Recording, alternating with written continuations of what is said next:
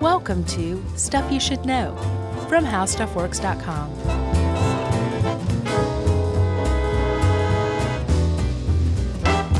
Hey, and welcome to the podcast. I'm Josh Clark, and there's Charles W. Chuck Bryant. and There's Jerry over there, the trio known as Stuff You Should Know.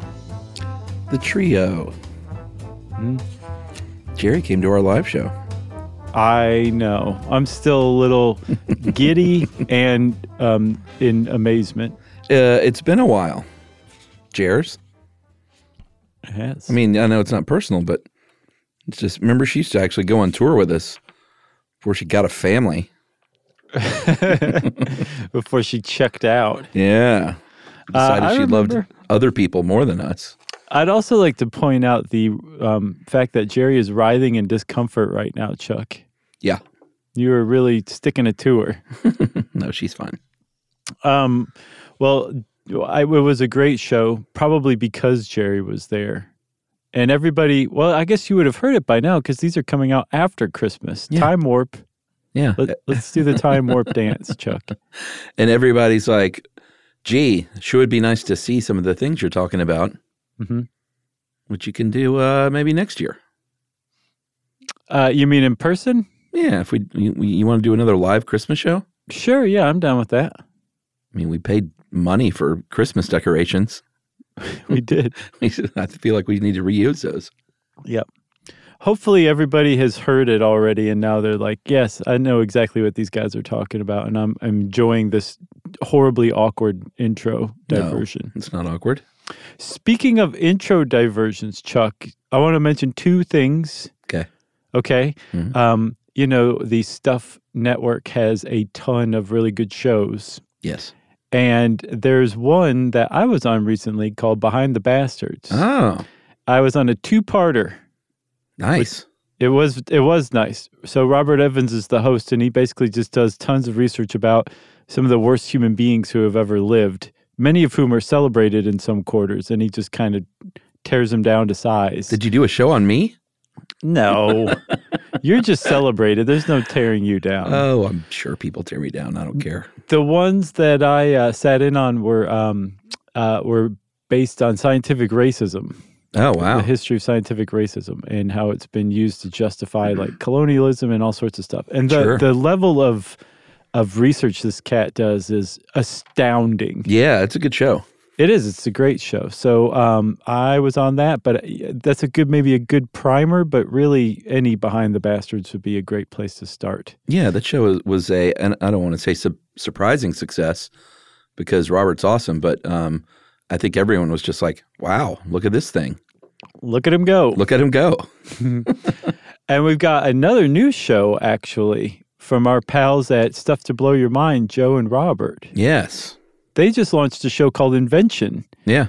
Uh, I don't remember if they went with the exclamation point or not, but it's just awesome I th- because I, think no, but that, uh, boy, their album art is so cool. it's it's really great. It's just a cool maze where you're just waiting for a minotaur to leap out. Yeah, and for the people that are like album art, what are you talking about? Did they record an LP?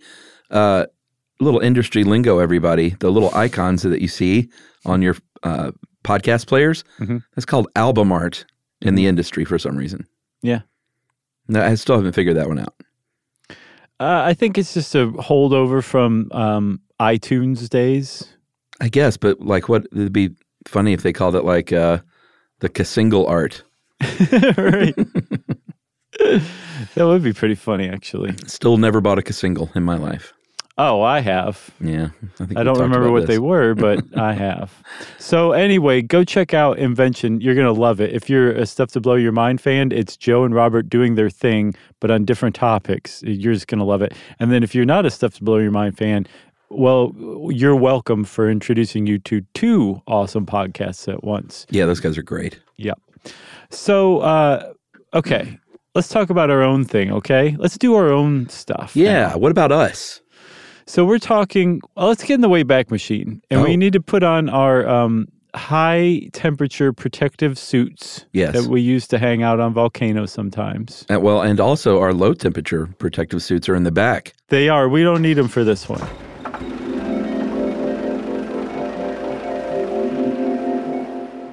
Well, what day are we going to? We're going to June 30th, 1908. So the Oh, okay. temperature is probably about 70, 70 degrees. Actually, early in the morning, we're going to get there around around 7 a.m. to give ourselves some time to get set up.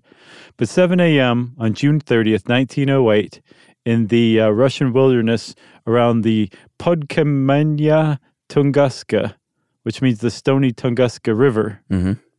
um, it was probably about 50 degrees, we'll say, okay? Yeah, which is, I mean, that is like choice summertime weather for the Siberian plateau. Yeah, and this place is gorgeous. So the the Stony Tunguska River is a nice, wide, meandering, slow river, and it's named Stony because the bottom is all beautiful pebbles, Yeah. and it just kind of its banks are not really well defined. It just kind of goes into the land and swampland, Yeah. and then suddenly the the, the land rises upward into ridges with huge, tall evergreens everywhere. It's just gorgeous. I love it here. Uh, the, you know what we call those rocks in the south?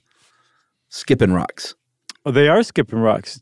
Uh, They call them that in Russia too. Oh, really? Yeah. Skipinski rocks. Emily the other day was like, I wish I could skip rocks. And I was like, dude, you just got to get the right rocks.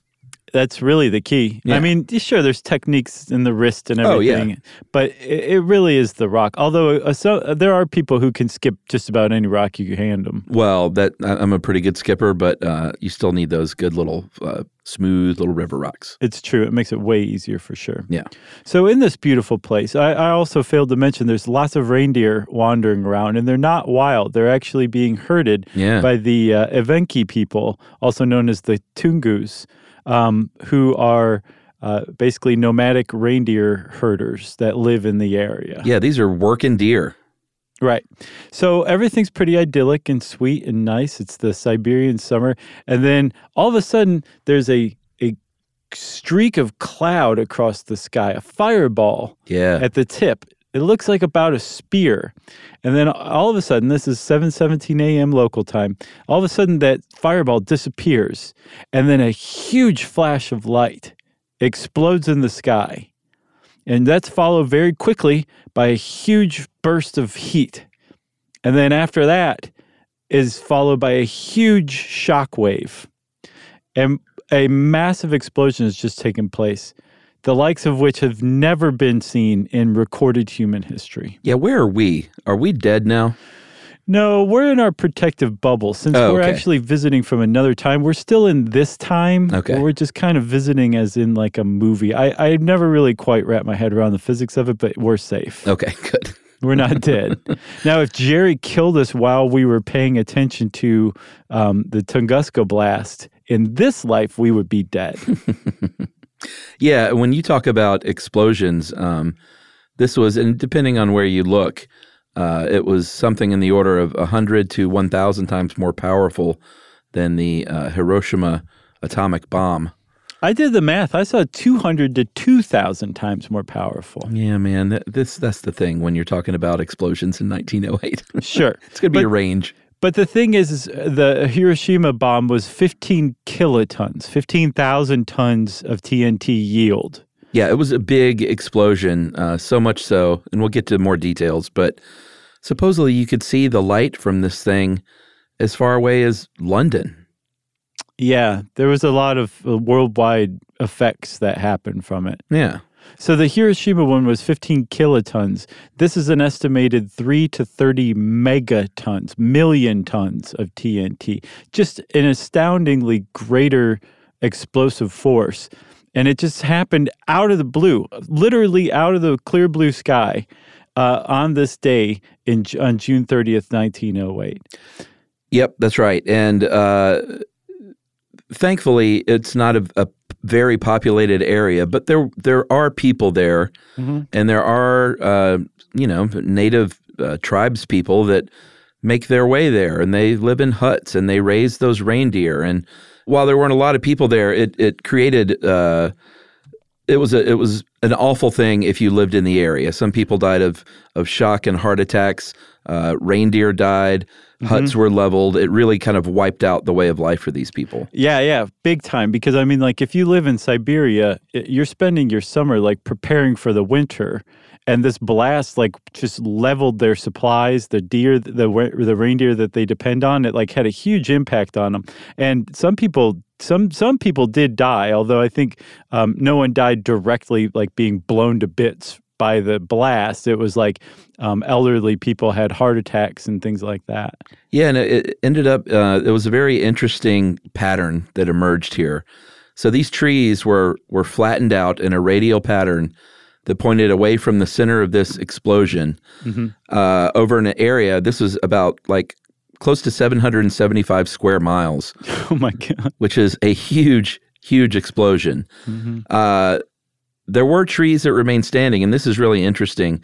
But there were no branches, no leaves, no uh, no needles or anything. They were just basically the the stem and the trunk of the trees bare, standing straight up. Yeah, and that that was those trees were right in the middle of the the blast, the radial blast pattern. Yeah, and the fact that they were basically just stripped bare means that it was a, a very huge but super fast impact mm-hmm. Uh, that blasted all those branches off without affecting the the tree itself. Yeah, so the this this blast, this explosion, this very hot fast explosion actually lit the trees on fire from the temperature that formed the leading edge of the explosion.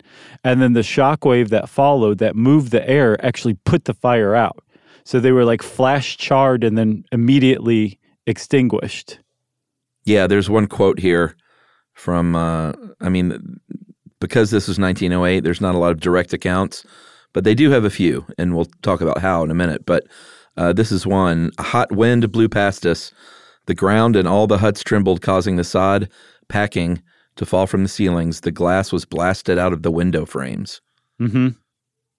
Scary moment.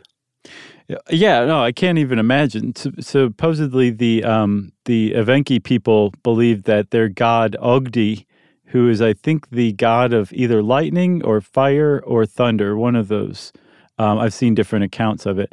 Um, they that they assumed so imagine this like you're the only people that you're the only people are you some uh, reindeer herding tribes people who live in the area um, and this happens and you have no scientific frame of reference for it and um, you believe your god came to punish you wipe out all of your stores and all of your reindeer and everything and then that's just what you had to live with because you were in such a remote area no one knew about this. No one knew that this happened for a very long time, actually. Like, I think some of the local papers began to report it by the end of the summer, but the, the larger world had, had no real idea what had happened, even though there were effects worldwide, but no one could, no one traced it back to this, this moment in Siberia for decades, at least a full decade. Uh, I think actually two. Yeah, and it wasn't like uh, wasn't like the scientific community just descended upon this place. Right. Ever, really. Like they've and and we'll talk about some of the superstars of uh, particularly this one man that went and investigated, but uh, one, I mean that's one of the reasons that we still don't know exactly what happened. Uh, we have a pretty good idea, which we'll save for later, but there aren't. Uh, this was a singular event. It's not the kind of thing that we could say, well, this is like that other thing that happened. Right, exactly. Yes, yeah, yeah, yeah. It's it's there's nothing like it. Although there they think that there was at least one other thing that happened like it in the 20th century. Um, actually, now two two things have happened that are similar to it. So we're kind of dancing around it a little bit. Um, but let me tell you, let me point out one thing that that has happened. Even though this is considered far and away the largest cosmic, I guess, explosion that you that that we we have ever recorded.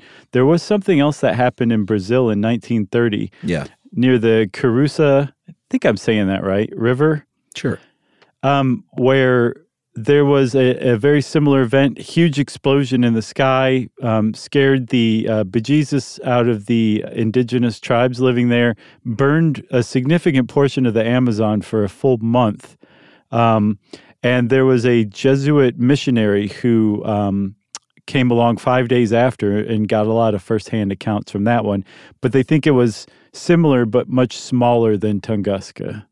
Yeah, and, and the mystery of this whole thing uh, has led to some weird theories uh, that we'll hit on later that are, I mean, some of them are, of course, just like aliens and beasts and things like that, which is Beasts. we obviously know that's not the case. But uh, it it still remains somewhat of a mystery after you know hundred plus years. Right. Um, and then, so there's one other that this wasn't in recorded history as far as we consider recorded history typically, but there there's evidence that this happened one other time, and then this time uh, people weren't so lucky. At something like about 3,500 years ago, around the Dead Sea, um, there was a, a large area, I think about 500 square kilometers wide, which is a pretty significant amount of land that was just wiped bare of of life, including humans living in the area at the time, and that it was an explosion from the sky, and it wiped out uh, one village in particular called Tal el Hammam. And get this, Chuck. You know what Tal el Hammam was also called at this time, thirty five hundred years ago? Mm, no. Sodom. Oh, interesting. So they think that this is where the uh, the legend of Sodom being wiped out Right. comes from. That it was actually a, a, an explosion, much like Tunguska, and they found shards of um, like pottery from the time that the outsides have been turned to glass. Some of the particles inside have been gasified, and for this to have happened without like doing anything more to the to the pottery means that it happened like in an instant, and that the air temperature was suddenly about four thousand degrees Fahrenheit. Amazing. And the other thing that happened too, and this I think also kind of bolstered the um, Sodom legend, was that um, a lot of the Dead Sea salts were pushed across the land um, over this huge amount of land and took like what was once fertile and turned it into uh, like dead, sterile land because it was salted. And it took something like 600 years for the area to recover from that. Wow. Isn't that fascinating? It sure is. Let's take a break because I think you can uh, tell I'm getting a little worked up here. Indeed. All right. Well, we'll be right back, everybody, with more amazingness.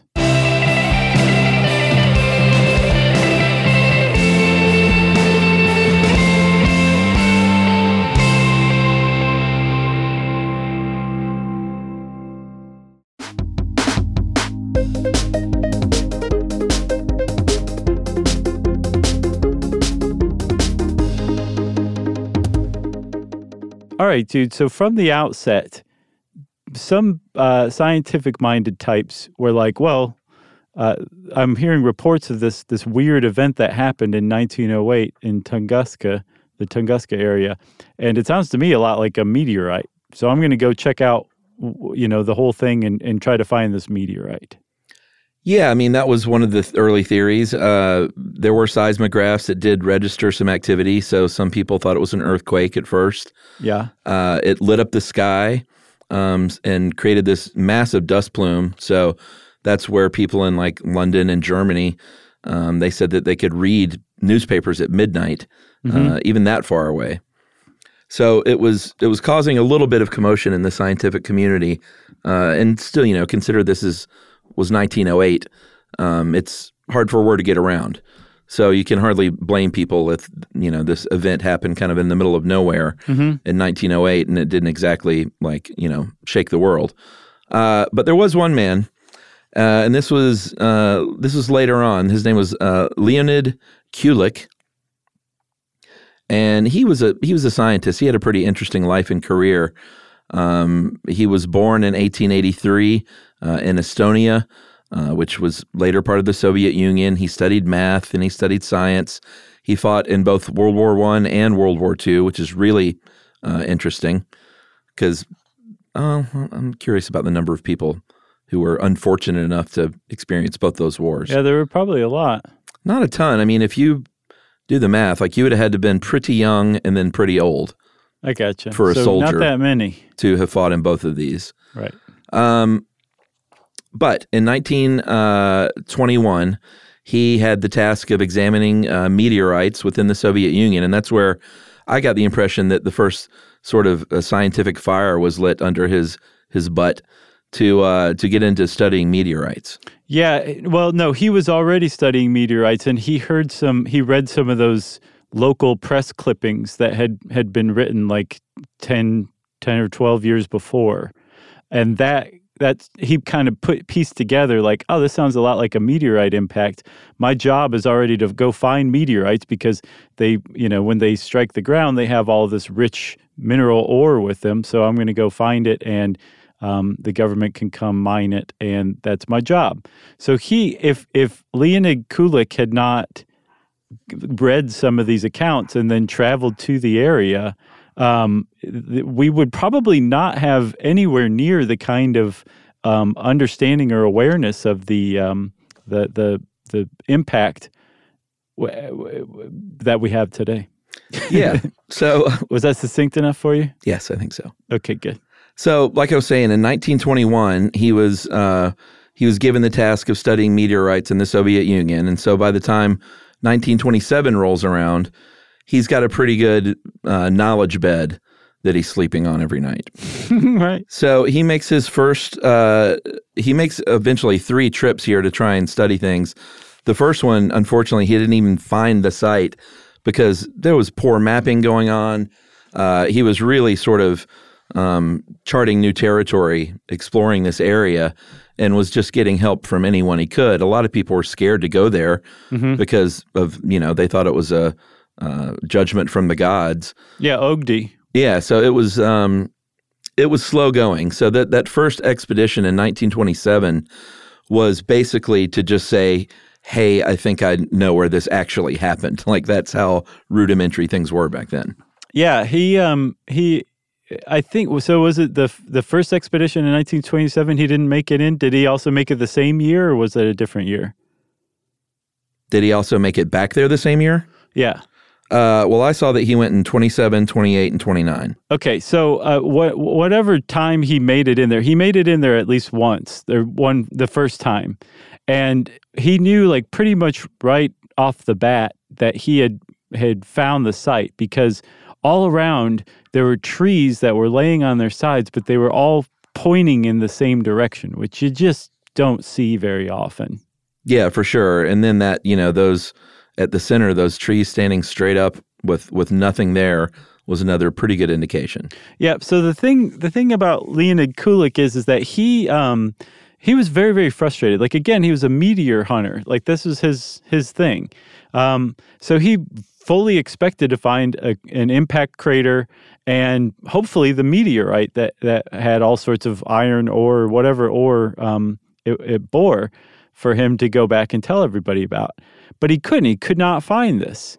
Um, he did find those trees standing upright at the center that indicated that the reason they weren't blown over was because the the force had blown directly down on top of them. So he he knew he'd found the center, but there was no sign of an impact crater, and he suspected that there was a, a swamp in the south, just south of the um, the place where the trees still stood, that was hiding the the impact crater and the meteorite itself. And I think that's kind of like what he he went to his grave believing that he just could never find it because the swamp had basically swallowed it up. Yeah, which you know, uh, you can't blame the guy in the in the 1920s. Sure. It was a pretty decent uh, idea because he, and again, not, you know, he had he had no idea that. Uh, well, should we go ahead and say what people think happened? Oh, okay. All right. Let's do it. Yeah, he had no idea that a meteor could explode pre-impact, which is basically what most people think happened now. Yes. Yeah. He died in a Nazi, sorry, a Nazi prison camp in World War II. Yeah. Uh, so he would not have been had the benefit of that knowledge that came later on. I think starting in the 50s, they started to really suspect that. Yeah. But at the time, um, when he came back and said, This is definitely like, look at these pictures, an explosion unlike the kind that we are even remotely capable of creating here on Earth. So, therefore, a natural explosion took place here. I have photographic evidence here. I've I- interviewed locals who were there, so firsthand accounts of the experience. I've documented all this stuff, and I cannot find the meteorite or the impact crater. There's this sum total of all the info that I can provide. And some people took that and pieced it together to mean that, well, maybe it was a comet impact then, because comets are largely icy. They're rocky and they have minerals and stuff as well, but they're not like a, an asteroid or a meteoroid where they're they're they're made mostly of rock or metal. They're made mostly of ice. So when it does explode, it would just kind of evaporate and it might have the same kind of impact but it would also not leave a crater or any real remnants of itself behind so for a very long time and among some quarters that still explains the tunguska event that it was a comet impact rather than a, a meteor Yeah, it's like that riddle. yeah the one where the guy's hanging and there's a puddle of water Yeah, that's it. I love that one. Kulik was like, "There's a big puddle of water here." Actually, he thought the swamp swallowed it, but uh, you know that doesn't explain it. And Kulik, I will say, like, although, like, I feel bad for the guy that he died. Uh, well, obviously, died in prison camp. That's the worst thing. Mm-hmm. But that he died not really getting to the bottom of this, but he kind of kept that drumbeat going uh, for people to study this took those great photographs, interviewed locals, and really did a lot of the groundwork uh, for other people later to build on. Yeah, like if if he hadn't taken this expedition on himself and really gone in and like pieced together the first bits of evidence we had fairly shortly. I mean, what like this is 1927 and the thing happened in 1908. So within 20 years, he really went and documented it. Had it not been for his work, we um we would probably not have like any kind of anything like the understanding that we have today. And who knows, it might have been lost to history as well, too. Maybe, although I doubt it because like you can still see evidence of this today, which uh, is pretty amazing. It is for sure. Like the fact that the, the you can still find trees laying on their sides, right? Or laying, yeah, on the ground. Yeah, I mean, like the forest has grown up around it, but that stuff is still there sometimes, you know, in some places. I would love to see that. Like in So- person. Yeah, of course, in prison. It's just I would definitely go in the summer, but um, So for those two weeks between late June and mid July, right. before winter sets in in late July. And I should also say yes. I just saw it in the Wayback Machine, but you know what I mean. Yeah, and this was like uh, it's still not a populated area, so it's not like things have built up around it. It's it's still largely the same as it was uh, back in 1908. Yeah, there's a little, little, little town called uh, Vanavara. And uh, at the time, it was basically a trading post, and it's not much bigger now. It's really small. They have an airport, which is basically a strip of concrete that has been cleared, and um, y- you can get in and out of it, but it's it's uh, it's not an easy place to get to. It requires helicopters, horseback. Some people uh, uh, ride reindeer in on Yeah. some of it. Uh, a lot of hiking. There's a lot of bears. There's a lot of wolves. But the blast site, the epicenter, is preserved in a uh, nature preserve in Siberia. So you could conceivably go study it, and people do. I think the most recent expedition was in 2013, and they're still trying to get to the bottom of it. Yeah, and and Kulik, I mean he he took every available mode of transportation he could to get there. Uh, over, I mean, it took him days and days and days over these expeditions to reach it, and he was he was a brave dude and like very determined. So um, Kulik found a couple of other things. He found that the ground around the epicenter was actually um, scrunched up like a rug Yeah. gets uh, from the blast, which must have been astounding to see on like a massive scale. But he also saw that there were holes, really like strange circular holes that were just a few yards deep, but uh, up to 50 or 100 feet in diameter. And he had no idea what he was looking at. He knew that it must have something to do with the explosion, but it's just peculiar. He hadn't seen those before. There was nothing in the, the literature to explain what he was looking at. And so some of the stuff that he documented, it was great documentation, and he was a very brave person for going and undertaking this this expedition. But he also laid the groundwork for basically um, everybody with a theory to come along and suggest that their theory was what explains the Tunguska event. And like you kind of referred to earlier, some of them are kind of out there. So let's take a little bit of break, and we're going to come back and s- get into some explanations for the Tunguska event. including the real one.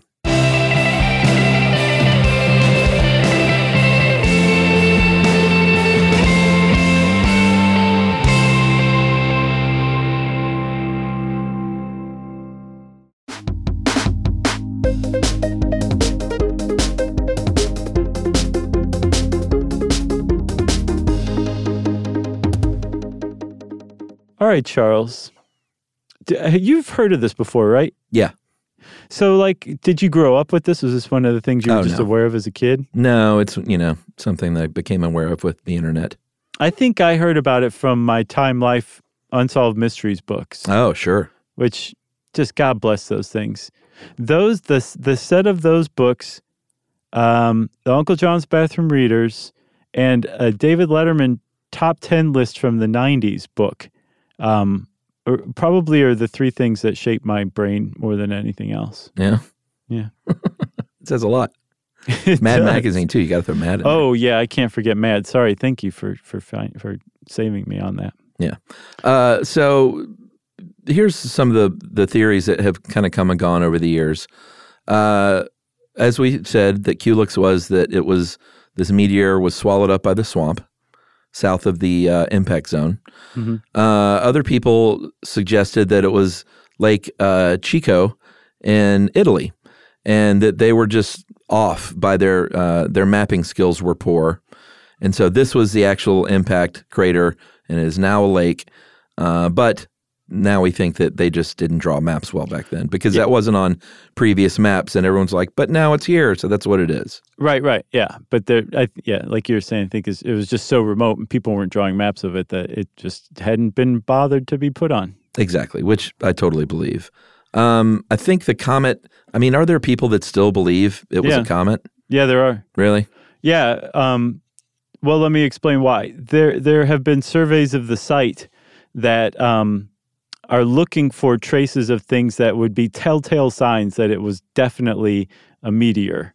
Um, like there are different kinds of meteors, but most meteors are either really stony, rocky, that it's basically like a chunk of earth, or it's like super metallic. It's basically like a big ball of metal or whatever. And there's like different, it's a spectrum, right? There's like, it can fall anywhere in between those totally rocky and totally metallic. Um, but the, the, the stuff aboard are going to be basically the same things. It's just the, comp, the, the concentration of them.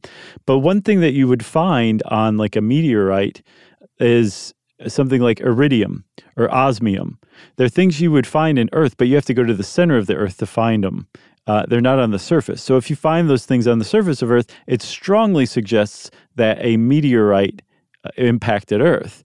Well, they've found not not much osmium or iridium around the Tunguska site.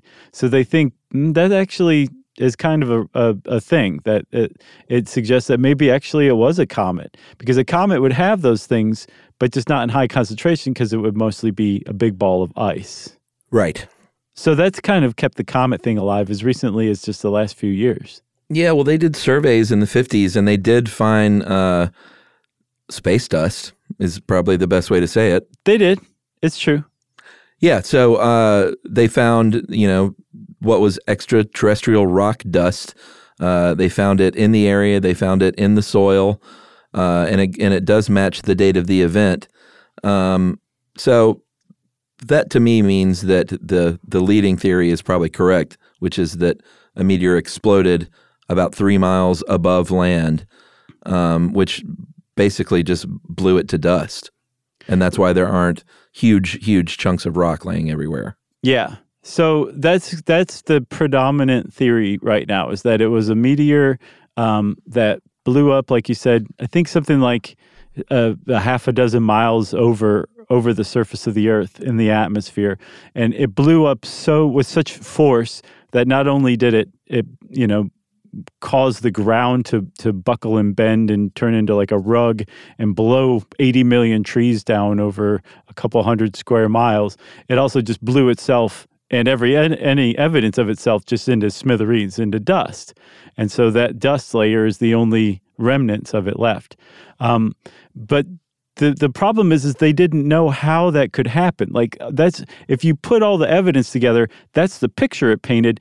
But at the time and until very recently, science was like, we don't know how something like that would happen. It seems like that is what happened, but how would that even happen? Yeah, and it explains the the fireball in the sky because that's what you would expect to see uh, when a meteor is is trucking toward the Earth. Uh, this thing was about 120 feet or larger in diameter. Was going about 33,000 miles an hour. uh, and it was hot, like super super hot because of friction. Right. So the thing, this this huge rock, and they got all those numbers just basically reverse engineering the force of the explosion, right? Yeah.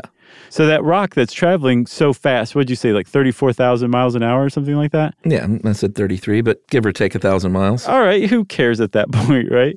When it hits the atmosphere, it's suddenly met with that friction and gravity and drag and everything, and that these forces acting on it all of a sudden just destabilize it. And that the, the pressure that's building up at the front of this huge rock is different by so much to the pressure behind it that the differential just destabilizes this rock. And because it's traveling so fast and has so much energy and there's so much heat associated with it, it doesn't just break up, it blows up. Yeah, what I'm surprised about it th- is that this hasn't happened more, and it must just be a very specific combination of size and speed and heat. Mhm. Uh, but I'm surprised that that doesn't happen more. That combination. Well, some people are worried that it it could happen more. Like uh, one of the um, predictions I saw is that a Tunguska-like event, we could expect it to happen over Earth maybe once every hundred to three hundred years. Yeah, but we haven't seen that. That hasn't played out, right? No, but um, some I, somebody who wrote an article I read pointed out like the like there's not some some schedule that that that rocks follow when they're coming into Earth's atmosphere. That's just not how things work. So um, we hope it's like that, but it's it's probably much less predictable than that. And we actually did a survey called um, Project Space Guard, I think, where we surveyed all of the near Earth rocks, the big ones. And we found that none of the big ones are probably going to come near us anytime soon. But we found also that we had trouble f- seeing the small ones, and the small ones could still create like a Tunguska event, which, I mean, like you said, it happened over a pretty depopulated area and it still affected humans. If it happened over in uh, like a city, a major city, it would be just lights out for that, that entire city. Yeah. So the chances are pretty low that it would happen over a populated area just by, you know, virtue of the fact that we tend to populate in, in dense clusters while leaving also huge portions of the earth, especially the oceans, unpopulated. Where, but if it did happen over over a, a populated area, it would be really really bad. Yeah. I mean, they make movies about, like fictional movies about that stuff. Right, exactly. So hopefully it, it doesn't happen, but it could, is the point. Yes. And I always wonder, like, man, I'm surprised that it hasn't happened over like a big city. But like you said, that it's, we always think like, oh, there's just people everywhere, but that's that's not the case. Uh, oh, well, like how our settlements are? Yeah, like when you think about how large the Earth is compared to where the the people are, Right.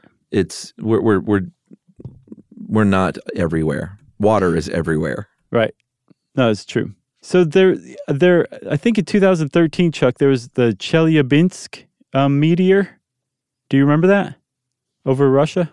Mm, I don't remember that. There was a, a like it was very well documented because everybody has a, a videotape camera on their cell phone these days, and um, there was a meteor that that basically did the same thing in T- Tunguska, except it was far far smaller.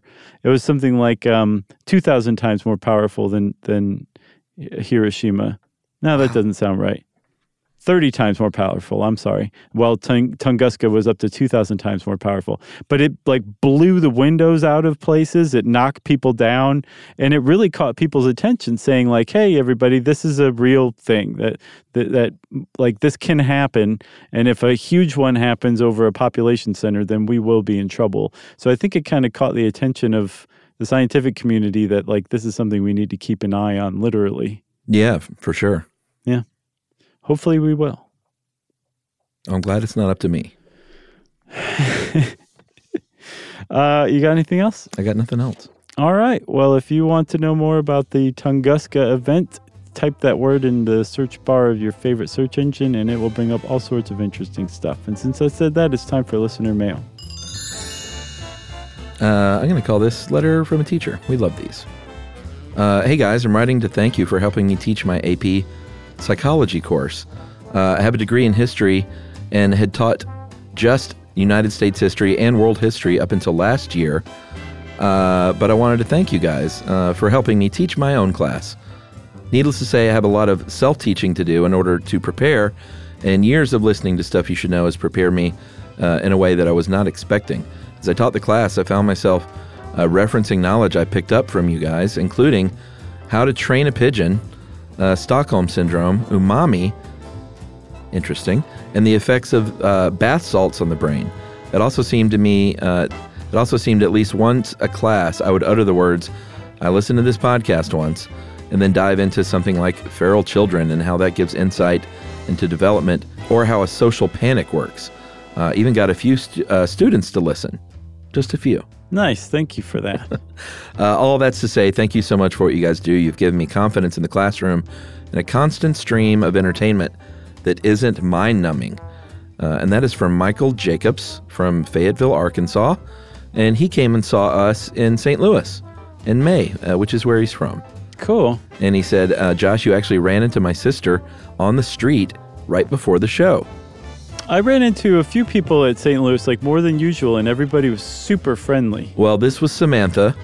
Uh, so we're giving her a shout out. Hey, Samantha. So Samantha, Michael, Michael's sister, thank all you guys and ladies for the support. Yeah, thank you everybody who came out to that show, and actually all of our shows. You guys are really, we appreciate all of you for it. Heck yeah. Um, actually, you can come out to our other shows. We've got some coming up. You can go to sysklive.com to find out where to see us all over the map in January. Heck do yeah. Uh, and if you want to get in touch with us, follow us on social. Just go to stuffyoushouldknow.com and you can find all the links there. And you can send us an email to stuffpodcast at howstuffworks.com.